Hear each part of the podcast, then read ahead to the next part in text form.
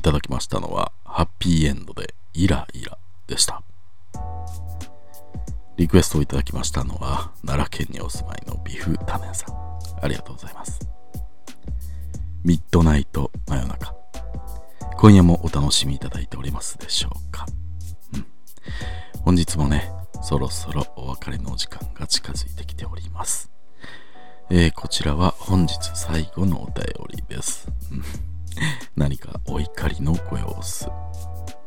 えー、東京都のラジオネームおこりんぼうさんです。ご飯もりもり丸さん、スタッフの皆さん、こんばんみない、こんばんみない。最近ということでもなく、えー、もうずっとなのですが、少し思うことがありまして、ご飯もりもり丸さんにもお聞きいただきたくてお便りしました。なんでしょう、僕でよければお聞きしますよ。えっと、私思うんですが、えー、みんな声を出さずにいすぎじゃないですか。声を出さずにいすぎ、うん、えっと、例えば混雑した電車でもエレベーターでもどこでもそうですが、降りますとも何も言わず、それはえー、みんなで譲り合って状況を見合ってとうまくやれればそれがいいと思いますし、えー、大体はそれで済むと思います。でも全員が周りのこと全てが見えてるわけじゃないんだし、自分が通りたい場所にいる人がみんなそのことに気づくわけでもないじゃないですか、うん、ああ通りたいと思ってるところにちょっと邪魔になっちゃってる人がということですかね、うん、えー、だけどそういう時になんだか怒ったみたいにぶつかったり押しのけたり、そういう人が多い気がするんです、うんえー、一言おりますとか声をかければ済むだけなのに、うん、まるで自分の声にはとても価値があって出すのがもったいないとでも思っているようにさえ見ちゃいますと見えちゃいますとなるほど。えー、例えば先日ランチで職場近くの洋食屋さんに行った時も、男女ふたり連れのお客さんが入ってきたのですが、えー、お昼時でお店の方が気づかなかったんですね、えー、そういう時もその男女のお客さんはただ忙しそうにしている店員さんを気づけ気づけとばかりにじっと見つめてぼーっと突っ立っているんです、うん、目の前に席が空いていて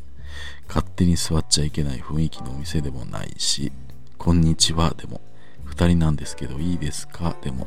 声をかければいいじゃないですか、うん、それをバカみたいに突っ立って何も言わなくても店員が気づくべきなんだみたいに、こういう人は結構いて、どこの店でも半分くらいはこんな感じじゃないかと思っています、えー、支払いの時も同じで、食事が終わって席を立ってレジの前まで歩いて行って、でも店員さんがちょうど別の用事をしていて気づかないことってあることじゃないですかと、そんな時もまた店員が気づくべきだみたいな感じで、これまたバカみたいにレジ前で財布を手に気づいていない店員さんの背中をじーっと見て突っ立っているんです。先日は、えー自分が立ってレジにいるのになんで気がつかないんだみたいに、すごくイラついた顔で店員さんを見ながらじーっと立っている人も見ましたと。それでも声はかけないんですねバカのように相手が気づくのをぼーっと待っているだけ、すみませんと一言声をかければ済む話なのに、そんなに声を出したくないのでしょうか、うん、そういう人を見るたびバカっぽいなと思って腹立たしく思ってしまいます。気がつかない店員さんを無言で睨みつけて突っ立っているバカとかを見ているとすごいな、おい客だぞとか言って横柄なおじさんの方がまだマシなんじゃないかとか思っちゃいます、うん、ご飯もりもり丸さん、そんなこと思いませんか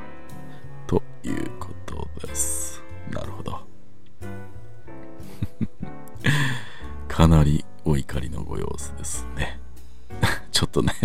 バカみたいとかね少し言葉がきつくなってしまっていますけどねでもうんわかりますね、うん、僕もねそれは、うん、ちょっと気になります。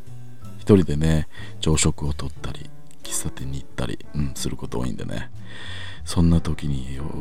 そういう方よく見ますね。僕も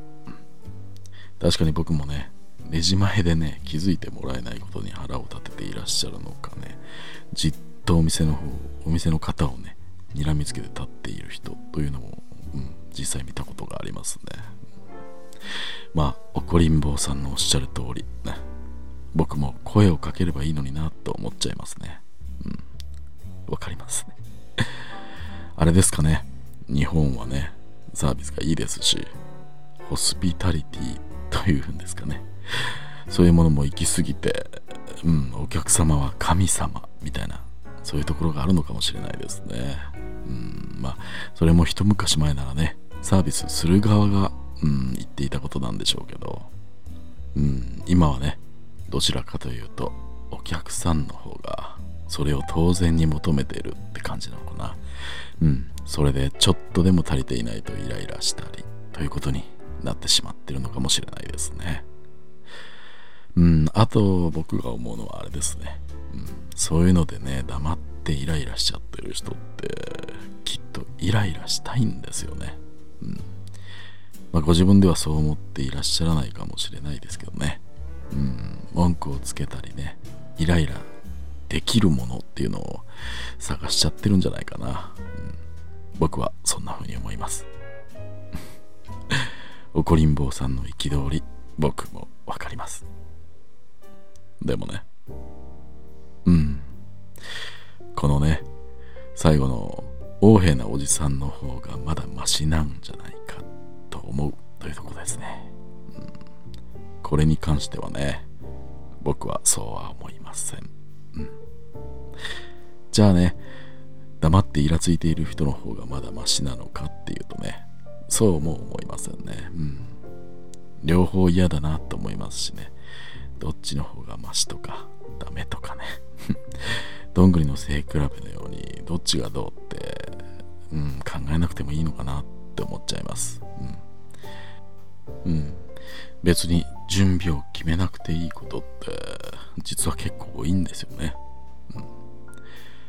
こういうお話を人に伝えたい、分かってもらいたいっていう時にねよくやっちゃうのかなとは思うんですけど、うん、何かをねとてもひどいと言いたい時にそれによく似た他の事例を挙げてね、そっちの方がマシだとかそれよりひどいとかね、そういう言い方、うん、その瞬間はねその一番言いたいことに、まあ、アクセントを置きやすいというかやりやすいんでしょうけどね。でも僕はねそういう言い方をすると、うーん、本来の話っていうか本当はね考え方がずれてくるんじゃないかなと思っているんですよね。うん、横柄なおじさんの方がまだマシというような言い方をするとね、まるで横柄なおじさんはちょっと許されるみたいなね、逆にそう思っちゃったりするじゃないですか。うん、きっとこれ話してる時にね隣に横柄なおじさんがいたらね、いやそうだろうって言ってねこんな風に黙ってるネクラなバカじゃなくて俺はちゃんと言ってやってるんだよとかね言うかもしれないですよね僕はね、うん、どちらもすごく嫌だって言っちゃえばいいと思うんですよね。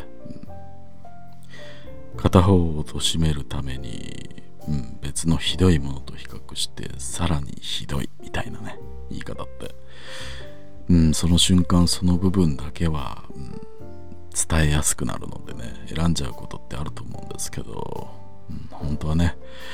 それをみんなが続けていると、うん、